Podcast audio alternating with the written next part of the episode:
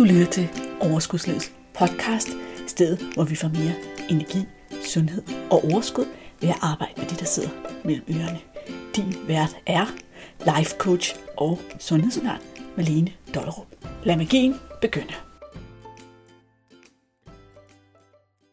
Venner, sørme om vi ikke er nået til episode 196 af Overskudslivets podcast. Dejligt og hænge ud i dit øre igen, så altid har jeg glædet mig. Men det her 196, det kan godt give mig sådan lidt uha, fordi lige om lidt er det jo så episode 200. Og inde i min hjerne, der har jeg allerede opfundet alle mulige historier og fortællinger om, at episode 200 skal være noget ganske særligt. Det må jo skulle fejres, og det er et rundt tal. Og når jeg står her og siger det, og ser mig selv udefra, så kan jeg godt se, hvor typisk et eksempel det er på, hvordan vores hjerne fortæller os historier, som vi kan blive helt grebet af og skulle leve op til, uden at undersøge, at det er en historie, jeg vil leve op til, Vil at gøre noget ud af det, og er det vigtigt for mig. Fuldstændig ligesom jeg ganske ofte udfordrer dig, kære lytter, og alle mine klienter på, og undersøges vores historier. Vores historier om, hvad vi bør spise, hvad vi bør servere, hvad vi bør sige ja tak til og nej tak til, når det gælder mad. Så gælder det her jo også alle andre historier, vi har inde i vores hoved, som vi reagerer på og efterfølgende kan mærke skuer lidt på en eller anden måde. Om episode 200 bliver noget ganske særligt eller ej, jamen du må jo bare hænge på og finde ud af det. Du kan jo for eksempel skynde dig at sørge for, at du abonnerede på podcasten, så du ikke gik glip af en eneste episode. Fordi som altid er der jo goodies i podcasten, uanset hvilken episode vi snakker om. Og i dag, der skal vi tale om de fire spisetyper. Det her, det vil give dig en rigtig god forståelse af dig selv og en forståelse af, hvor er det, at du måske skal sætte ind, hvis det er, at du har en tendens til på en eller anden måde at få for mange kalorier indenbords i forhold til den vægt, du gerne vil have, eller den kropsstørrelse, du gerne vil være i. Så er du med på, at vi kaster os ud i den? Der findes grundlæggende fire spisetyper. Og det er ikke sådan, at vi kun er én spisetype. Men de fleste af os vil genkende os til at hælde mest til en af dem. Så når du får gennemgang af de her fire spisetyper, så mærk efter, mærk ind i dig, hvad for nogle rammer der rigtig meget, og hvad for nogle virker som mere, når ja, det sker en gang imellem. Fordi den, der rammer dig allermest, det er måske den, du har mest brug for at arbejde med, hvis det er, at du har brug for at arbejde med dit forhold til mad. De fire spisetyper, som jeg gennemgår, kalder jeg dulmeren, behovsspiseren, vanedyret og pytteren. Og nu tager vi dem en af gangen. Den første spisetype er dulmeren. Dulmeren er den, som styrer en masse af sine følelser med mad. Det er følelsesspisning på alle mulige planer, på nogle af de måder, jeg også før har talt om her i podcasten, hvor vi har følelser, som vi ikke rigtig vil mærke, så vi prøver at undertrykke dem med mad, vi prøver at holde dem nede med mad, vi lægger låg på vores følelser med mad, eller vi stopper det her sådan uendelige tomme hul at indeni, når vi mærker tomheden, eller når vi mærker uroen, så lukker vi ned for fornemmelserne i kroppen med mad. Det gør dulmeren. Dulmeren trøster os sig selv, eller belønner sig selv, holder sig selv oppe, når det er, at nu har jeg gjort en masse ting, der har været hårdt, så nu har jeg brug for noget belønning. Det er også en form for dulming af, puha, hvor er mit liv hårdt, nu må jeg lige dulme det. Eller omfraser vi det jo lidt og omformulerer det og kalder det belønner. Men princippet er stadigvæk, at vi ikke er i livet uden at skulle have maden ind over som sådan en parameter, der skal styre, at vi får det bedre på et eller andet plan. Og apropos bedre, så er der jo også hele den kategori af følelsespisning, der går ud på at løfte os selv op og få det bedre. At vi skal hygge os mere, at vi skal være gladere, at vi skal føle os forkælede, at, at vi skal fejre, at vi skal mærke kærlighed og samhørighed og alle de her følelser, dem forsøger vi også at forstærke med mad. Så alt det ligger i virkeligheden inde under dulmeren. Hvis du er medlem af Overskudsuniverset, eller hvis du overvejer at blive det, og hvorfor skulle du ikke gøre det? Der er så mange gode ressourcer derinde. Så vil jeg anbefale dig, at hvis du genkender dig selv rigtig meget i den her rolle, hvor mad kommer på bordet, når livet er svært at takle, eller når noget indeni føles forkert eller skal laves om, så er den første mission, du skal kaste dig over, og vi kalder det missioner ind i overskudsuniverset, fordi du drager ud på en mission om at ændre noget til det bedre for dig. Så den første mission, du skal kaste dig over, så snart du kommer indenfor, det er fortrolig med følelser. For det her er det forløb, den mission, der lærer dig alt det her om, hvordan skal jeg håndtere alt det her inde i? Hvad skal jeg stille op med alt det her inde i, hvis jeg ikke skal regulere det med mad? Hvordan skal jeg være der for mig selv? Hvordan skal jeg være på hold med mig selv og holde mig selv i alle de her sådan, følelsesmæssige situationer, uden at bruge maden. Og det du vil opdage, når du begynder at arbejde med det her og bliver bedre og bedre til det, det er, at det er uendelig meget sjovere, rarere, meningsfyldt at leve et liv, hvor vi er der til stede for os selv, når følelserne bliver sværere, end øh, vi bare forsøger at løse vores følelser med mad. Hvis du har hørt podcast-episoden med Helenes historie, så vil du få et rigtig godt billede af, hvor stor forskel det kan gøre for ens liv og ens livskvalitet.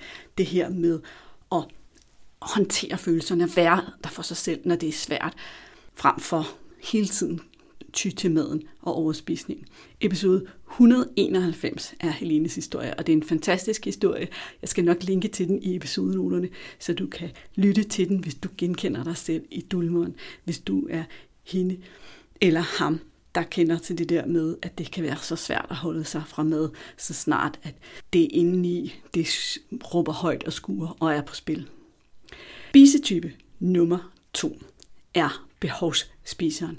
Og behovsspiseren kan være en sund spisetype, fordi i bund og grund, så er vi som mennesker jo skabt til at spise, når vi er sultne, og stoppe, når vi er mætte. Vi er også skabt til at stille de behov, vi har for væske og vitaminer og mineraler og det, som kroppen har brug for, for at få den energi, den skal have. Så en rigtig sund behovsspiser spiser, når hun er sulten, stopper, når hun er mæt, og spiser noget sund mad, der nærer og giver god energi. Men behovsspiseren kan se ud på alle mulige måder, som ikke altid er så hensigtsmæssige. Jeg havde for eksempel engang en kollega, som i bund og grund syntes, at alt det der med mad og det der med at spise, det var kedeligt og det var besværligt. Jeg var ret nysgerrig, fordi jeg forstod simpelthen ikke, tænk, at mennesker kan synes, det er kedeligt og besværligt at spise. Men det kommer jo helt an på, hvad er det for en programmering, vi har fået i vores opvækst, og hvad er det for et liv, vi lever osv. osv. Men det var sådan, han havde det. Han synes, det var kedeligt og besværligt at spise. Og det betød også, at han ofte udskød sine måltider, til han var virkelig sulten. Og så kunne han godt ende med ligesom at få kørt du ved, en kokjo og en pølse eller fire ned, sådan lige til at lukke hullet, så han havde noget at køre videre på. Og det gav ham jo energi, og det gjorde, at han holdt op med at være sulten. Men det er jo ikke en rigtig smart måde at opfylde sit behov for. Også fordi, at det kun noget behovet. Altså vi, vi opfylder behovet for at blive mætte, ja, men vi opfylder jo ikke rigtigt det der behov, vores krop har brug for, for noget sådan brændstof, der holder på den lange bane, fordi at pølser og kakaomælk jo du stiller så mange krav til kroppen, så det koster energi på den lange bane at, at leve af sådan noget. Men det er et meget godt eksempel på, hvordan det ikke er nok at være uafhængig af følelser og være behovsspiser. Vi skal også kunne have så god kontakt med kroppen, at vi kan mærke efter, hvad er det for noget mad, hvad er det for noget næring, der gør os godt. Og det er forskelligt fra menneske til menneske. Og det er jo også en lidt sjov ting. Altså det er jo en træningstag at begynde at lytte til vores krop. Nogle af os, vi har rimelig føling med, hvad vi har brug for, og hvad, hvad der gør vores krop godt. Andre har det ikke så meget. De spiser rigtig meget på vanen, og tænker ikke over den følelse, de måske oplever, efter de har spist et eller andet egentlig ikke er særlig god, fordi det har de altid gjort, eller sådan har det altid været, og fordi vi, de fleste af os viser lukket ned for alle de her signaler inde i kroppen. Så når vi så begynder at blive bedre til at lytte til vores krop, så kan det godt være, at vi du ved, plejer at spise to øh, boller til morgenmad, og egentlig opdager lige pludselig, at når jeg spiser to boller til morgenmad med, du ved, syltetøj og ost, altså sådan en helt, helt normal morgenmad, så, så ender jeg egentlig altid med at føle mig sådan lidt oppustet bagefter, og jeg bliver hurtigt træt, og jeg bliver måske også hurtigt sulten. Men jeg har bare aldrig rigtig tænkt over, at det var min krop, der sagde til mig, at det var måske en anden form for morgenmad, jeg havde brug for. Jeg kan huske for mange år siden, der var jeg på en arbejdsplads. Det var sådan en, hvor vi altid fik en masse vin og brød fredag morgen. Det var ligesom, der var en masse håndværkere der også, og så mødtes man, og så var der kaffe og vin og brød. Og når jeg kom ud til computeren bagefter, jeg havde spist det der vin og brød, eller ind til min computer hedder det for at, at arbejde, så var jeg simpelthen bare altid så træt og så utilpas. At jeg, altså jeg, mit blodsukker gik helt i gulvet, jeg var ved at tage brød ned i tastaturet. Og så på et tidspunkt, så kunne jeg virkelig mærke, at det virker jo ikke for mig det her. Og jeg var faktisk ikke engang specielt glad for vinerbrød, men det var bare det, der var på det tidspunkt, og det var det, der var socialt, at man gik ind og spiste det her vinerbrød. Og det er jo sådan en helt anden præmis til det her, alle de her sociale forventninger og krav, vi forsøger at leve op til, uden at stille spørgsmålstegn ved. Apropos det, jeg sagde i indledningen til podcasten. Ikke? Men jeg besluttede mig faktisk for, at jeg simpelthen ikke gad at spise vin og brød fredag morgen mere. Så jeg fik lige så stille indført, at vi også fik noget brød. Så det var ikke fordi, at dem, der ville have vinerbrød, ikke måtte spise vinerbrød, men vi blev bare enige om også at købe et franskbrød. Og så, så, så man kunne sidde og få en ostemad i stedet for et stykke vinerbrød. Og det, det hjalp lidt for mig. Og nu, er det, nu har jeg lige sådan kastet brød lidt under bussen her, og nogen har slet ikke de her oplevelser med brød og fungerer fint med det her. Så det er jo rigtig meget at mærke efter i min krop, hvad gør det ved mig at spise den her fødevare eller den her fødevare. Så vi rent faktisk får en fornemmelse af det. Altså, der er helt sikkert nogen, der også kender det med, med for eksempel med alkohol. Men, men det kan faktisk også sagtens være, at der er grøntsager, som din krop måske ikke reagerer så godt på. Det kan være, at du, at du oplever, at øh, kål eller æbler eller et eller andet andet gør noget ved dig, som egentlig ikke er så rart. Og der kan vi komme i konflikt med vores hjerne, ikke? fordi vores hjerne har jo lært, at det er sundt at spise kål, eller det er sundt at spise æbler. Og så føles det alligevel ikke rigtig godt nede i kroppen, men vi har jo lært, at det er sundt, og det er godt, at vi skal spise kål og det her. Og der er det altså også, at det her med at mærke sin krop, det handler selvfølgelig også om at kunne mærke, jamen min krop siger åbenbart nej tak til det her lige nu. Jeg har det også for eksempel sådan, hvis jeg er sulten og spiser et æble, så bliver jeg endnu mere sulten. Og det er der så også nogle forklaringer på, når man dykker ned i, hvad der er i et æble. Og sådan noget. Men andre kan faktisk godt spise et æble og tænke, det var egentlig rart, nu er jeg ikke sulten mere, nu kan jeg sådan lige klare den en time til aftensmaden eller et eller andet. Så det her med at mærke efter, hvad er min krops behov? Og så følge efter de behov. Det er præcis, hvad en ægte, velafbalanceret behovsspiser er i stand til. Hvis du gerne vil være rigtig god til at finde genfinde den der kontakt med din krop og mærke efter, hvad din krop har behov for, så er det jo også noget, vi arbejder på inde i Overskudsuniverset. Her der får du også teknikker og øvelser til at genlære hele det her med at bruge kroppen, kroppen som kompas, sådan at det bliver meget nemmere at tage gode, fornuftige valg for dig. Og sådan, at du kan blive en velafbalanceret behovsspiser, i stedet for en behovsspiser, der venter så længe, at den primitive hjerne bare får os til at kaste os over et eller andet, for at stille det der behov for energi og mad, som kroppen bliver ved med at råbe så højt. Det var dulmeren, og det var behovsspiseren. Så nu er vi nået til den tredje spisetype, og det er vanedyret. Det giver næsten sig selv ikke. Alt det, som vi spiser på vanen. Og det er ofte, når vi begynder at rydde op i det, faktisk mere, end vi egentlig lige har indset og egentlig er bevidste om. Da jeg ryddede op i mit forhold til mad og begyndte sådan at, at spole tilbage i, hvad er det egentlig, der foregår? Hvordan bliver jeg egentlig den her velafbalancerede behovsspise? Så fandt jeg ud af, at der var rigtig meget af det, som jeg spiste, som var vane. Altså mine portionsstørrelser for eksempel. Jeg spiste de portionsstørrelser, som jeg plejede. Jeg var vant til at sætte mig ned ved middagsbordet og tage en tallerken, og når den var tøm, så tog jeg en portion til. Jeg var vant til at spise den samme portion frokost og den samme portion morgenmad. Uden rigtig at mærke efter, er jeg mere sulten i dag, er jeg mindre sulten i dag.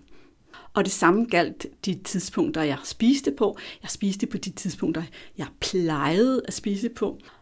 Og når vi gør det som mennesker, så er det selvfølgelig både fordi, at det er praktisk at spise på bestemte tidspunkter i forhold til vores hverdag og vores liv, men også fordi vores krop er trænet til at spise det her antal gange på de her tidspunkter. Så det er ikke fordi, jeg siger, at vi skal spise fuldstændig random, men hvis vi virkelig mærker efter, så vil der være dage, hvor den frokost, vi plejer at spise kl. 12, den faktisk ikke rigtig sultne til før kl. 1. Og nogle gange er det ikke en option, og så kan vi så spise lidt mindre eller finde en løsning til senere. Men bare det at være bevidst om, at jeg spiser ikke fordi klokken er 12, jeg spiser fordi jeg er sulten, det er jo at rydde op i vanen. Vanen er, at jeg spiser kl. 12, og så, til, og så glemmer jeg at mærke efter. Så glemmer jeg at mærke efter, er jeg også sulten? Noget af det, jeg opdagede, det var for eksempel, at hvis jeg havde været ude aften før og fået god mad eller mere mad. Hvis min dag havde indeholdt ekstra mad, så var jeg typisk ikke så sulten dagen efter. Og det er jo kroppen, der regulerer. Men jeg har ikke helt det samme behov, fordi jeg har lidt ekstra på lager. Men det kan vi kun, når vi er sådan i god kontakt med vores krop. Hvis vi bare er på vane, så står vi op næste morgen, og så spiser vi det samme, som vi plejer. Omvendt, så opdagede jeg også, at der kunne være dage, hvor jeg så stod op og bare var mere sulten. Så i stedet for at spise det, jeg plejede, så gjorde det mig godt måske at spise lidt mere morgenmad, fordi så var min appetit godt reguleret resten af dagen, og jeg ikke endte med at overspise et eller andet, fordi jeg ikke lyttede efter, at nu er jeg altså mere sulten, og i dag havde jeg mere behov for mad, fordi jeg havde spist mere kaloriefattigt eller mindre i går, eller jeg havde bevæget mig, eller det kan også bare handle om, hvor er vi i vores cyklus. Men alt det her, det reagerer vi ikke på, hvis vi spiser på vane. Så vanedyret er et spisemønster, som typisk har det med at få puttet på lager i fedtcellerne. Fordi hvis vi altid spiser på vanen, så giver vi kroppen mere, end den har behov for, og det den ikke skal bruge til noget, jamen det gemmer den jo bare til en anden god gang, og det gør den jo, det er det, din krop er fyldt med nogle fedtceller, og der er lige plads til lidt mere, så jeg lægger det der ned på lageret. Og det gør den hver eneste gang, du spiser en portion, der er for stor, fordi du bare spiser af vane. Vi kan også skabe vaner inden for hele det der med sukker og hurtige kulhydrater. Altså så får vi vaner omkring det her med, jamen, øh, når vi spiser noget sødt, når vi spiser nogle hurtige kulhydrater, så får vi sådan et dejligt lille kick. Og det er jo sådan en form for belønning, og hjernen skaber rigtig nemt vaner, når den får belønning. Belønning er en af de mest effektive faktorer i forhold til, at noget bliver til en vane. Og derfor så er det også rigtig nemt at få vaner omkring de søde sager. Og så får vi den her vane med lige at få det her lille kick, eller vi får den her vane med, når jeg lige føler den her træthed i kroppen, eller den her form for energi, så kan jeg lige få det her kick, og så så spiser jeg det her sukker, og så lige pludselig så føler jeg bare, at jeg slet ikke kan stoppe med at spise sukker. Det sker nærmest af sig selv, og med, fuldstændig sådan på automat. Så har jeg bare sådan en automatarm, og jeg opdagede ikke engang at spise de der kager, eller det der slik, eller chokolade, eller hvad der, før nærmest det var slut. Og er der noget værre, end at spise noget, som du ikke engang rigtig har smagt på eller lagt mærke til. Altså det er det, som jeg kalder det ultimative spild af kalorier. Du kunne lige så godt have spist gulerodsmønter, som jeg plejer at sige. Ikke? Men det er vanearm, ah, det er, det er vanedyret, der kommer op her i os. Og det er der, hvor vi skal lære at finde ud af, hvad skal der til for at stoppe den her sådan, automatarm? Hvordan får vi brudt den her vane og skabt nogle bedre vaner omkring vores mad og vores madmønstre? Mange af os, vi har garanteret prøvet det her med, at nu er det 1. januar, og nu skal der være 0 sukker hele januar, eller de første to uger, eller hvor længe det nu er, fordi nu skal vi resettes. Og det der jo sker, når vi laver sådan en reset og laver 0 sukker, det er, at de fleste af os, for hver dag der går, så bliver det nemmere og nemmere at lade være at spise det her sukker, fordi at hjernen ikke sender de der signaler om, at det, det plejer vi at gøre, så det gør vi lige. Altså, vi begynder at bryde vanen. Men også, at det, vi laver i januar måned, ikke holder året ud, fordi vi vender tilbage til vores gamle mønstre, fordi der er mere i vanen end bare det her sukkerkik, og måske fordi vi også er dulme spiser. Så det her er også et rigtig godt sted at sætte ind, hvis det er, at du gerne, hvis du gerne vil skære ned på kalorierne og holde op med at putte mad i fedtcellerne, så er det rigtig fint at få øje på, hvad er det? Hvor er det, jeg spiser på vanen? Hvad er det, der foregår på vanen? Og vaner kan også være blandet i med overbevisninger om, for eksempel ikke at måtte levende og skulle spise op og være høflig og alt det her. Men den her automatarm, som vi nogle gange kalder den, den kan vi godt lære at stoppe. Lige nu, i de overskudsuniverset, der er oktober måneds event faktisk Stop Automatarmen. Så der laver vi en masse øvelser, hvor vi går ind og arbejder med at få øje på, hvor er det, jeg kører på vane, og hvordan er det, jeg stopper det. Hvad skal min personlige strategi og plan være for at stoppe det? Og hvordan kommer jeg i mål med det her, så det ikke bliver sådan et januarprojekt, hvor jeg lige stopper med sukker et stykke tid, og så starter jeg forfra. Men hvordan får jeg rent faktisk rigtig ægte ændret den her vane? Det kan du jo også få lov at være med til, hvis du er med ind i overskudsuniverset. Så er du med ind i overskudsuniverset, så gælder det bare om at melde dig på en af de datoer, som der er stukket ud. Og er du ikke med, så kom med ind, fordi du kan stadig nå at være med. Vi har nemlig åben dør lige nu her i oktober måned. Det kan du læse mere om i episodenoterne, fordi vi skal jo videre med den sidste og fjerde spisetype. Nu har vi snakket om dulmeren og behovsspiseren og vanedyret, og nu er vi nået til pytteren. Pytteren, det er et godt ord, ikke? det ligger godt i munden. Pytteren har en del til fælles med vanedyret, fordi det, det foregår også lidt på rutinen. Pytteren er sådan en, der typisk går sådan og krasser lidt, og småspiser og hapser og alt det her. Sådan, der, det tæller ikke rigtigt. Jeg snupper lige et par mandler her, eller jeg spiser lige det der bolsje, der ligger over hos, på apotekerdisken, eller jeg spiser lige to småkager fra skuffen, eller jeg spiser lige et stykke knækbrød her. Og sådan. Jeg spiser lige pyt, pyt, pyt, pyt, pyt, fordi det bliver sådan lidt pyt. Altså, det kan også være, at jeg spiser lige et stykke frugt, jeg spiser lige, det, det ser lige lækkert ud. Så det betyder ikke noget, det tæller ikke. Inde i hovedet, det ved man også fra undersøgelser og forskning, inde i hovedet virker det sådan, at det tæller ikke rigtigt. Det tæller ikke rigtigt. Men alle de her, sådan, det tæller ikke rigtigt, kan jo blive til rigtig meget. Så hvis jeg pytspiser hver gang, jeg bliver fristet af et eller andet, så er det, at jeg går hele dagen og ligger på lager, og jeg synes ikke rigtigt, det tæller. Og jeg kan ikke rigtig forstå, at jeg ikke kommer nogen vej. Her har jeg selv været i lang tid, hvor jeg var sådan, jamen jeg spiser jo så sundt. Og der sker jo ikke noget ved lige at spise et par mandler her, eller spise et stykke mørk chokolade her, eller spise. Men når jeg så kiggede på alt det pytspisning, som jeg spiste, så summede der sig jo bare op til alligevel at være en del kalorier, og det kan, de, de kalorier, det kan blive nærmest så det svarer til et helt måltid i løbet af en dag. Fordi pytspisning er jo også noget, som foregår uden kontakt med sult og mæthed, så det er jo sådan noget, vi sagtens lige kan spise uden at være sporsultne. Og pytspiseren er også rigtig ofte en, der reagerer på fristelser, altså på automatik. Og det er også der, hvor vanen, kan, man kan sige, vanedyret kommer en lille smule ind i det. Det der med, jamen altså, hvis jeg har et setup, hvor jeg ikke bliver fristet ret meget, jamen så pytspiser jeg heller ikke ret meget. Men har jeg en uge, hvor jeg bliver udsat for alt muligt, hvor jeg kommer fra, altså nu tænker jeg tilbage for eksempel på min hverdag, dengang jeg gik på 8-4 arbejde, hvor jeg kommer fra det ene møde til det andet og alle møderne bliver der serveret et eller andet lækkert, og op på skranken inde på vores kontor, der står lige en skål med bolsjer, og så kommer jeg lige et eller andet sted hen og bliver tilbudt et eller andet. Så min dag bliver fyldt med fristelser, dag ud og dag ind, og jeg pytspiser, jamen så ryger der rigtig mange kalorier ned. Og så bliver mit kalorieindtag pludselig afhængig af, hvor mange fristelser bliver jeg udsat for. Fordi det alt sammen bliver sådan lidt pyt. Det tæller ikke rigtigt, eller vi kigger på det i morgen. Eller lige i dag er det ikke så vigtigt. Så det bliver meget refleksagtigt, og det bliver meget, at vi narer os selv. Og så skal vi være opmærksom på, at hjernen sletter faktisk lynhurtigt vores data om, hvor meget vi har spist. På et tidspunkt blev der lavet en undersøgelse, hvor man bad folk om at rapportere ind, hvor meget de havde spist en gang om dagen i nogle uger, og samtidig så registrerede man faktisk, hvad de spiste eksternt, så man vidste, hvad de havde spist. Og det viste sig, at alle mennesker uden undtagelse underrapporterede, hvad de havde spist. Simpelthen fordi de havde glemt det. Hvis de blev konfronteret med, men for fire dage siden, der, der spiste jo også de der bolcher der og det der, så kunne de, de kunne ikke huske det. Altså vores hjerne sletter alle de her små pytspisninger, fordi de er så ubevidste, fordi de foregår så meget på refleks.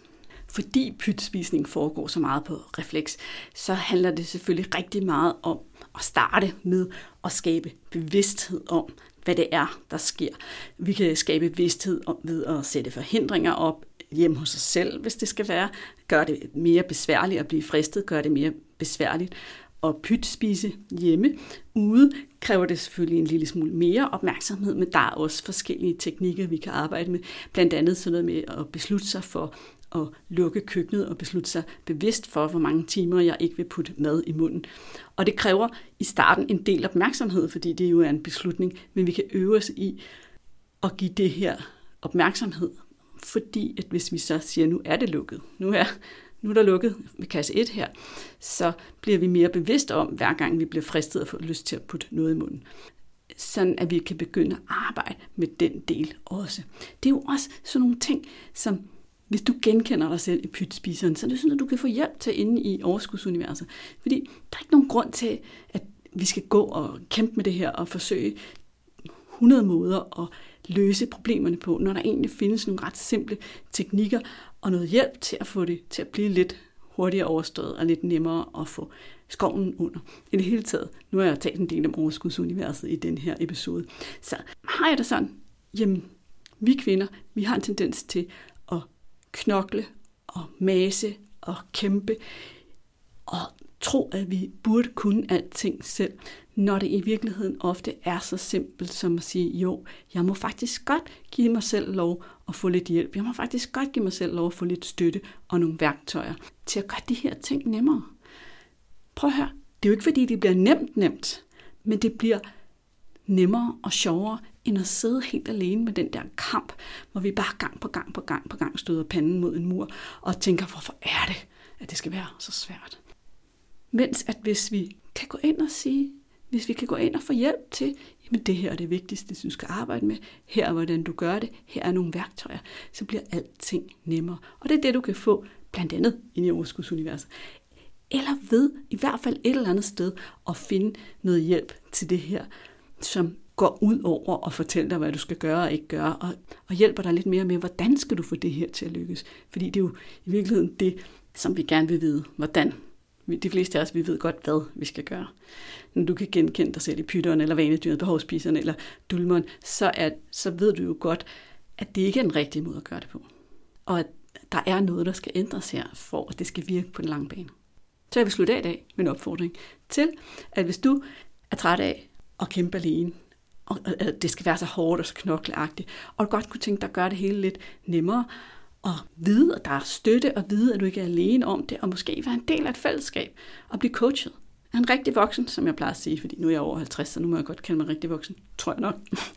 Så giv dig selv chancen for at prøve, hvordan det er at blive coachet og have hjælp og støtte og et fællesskab.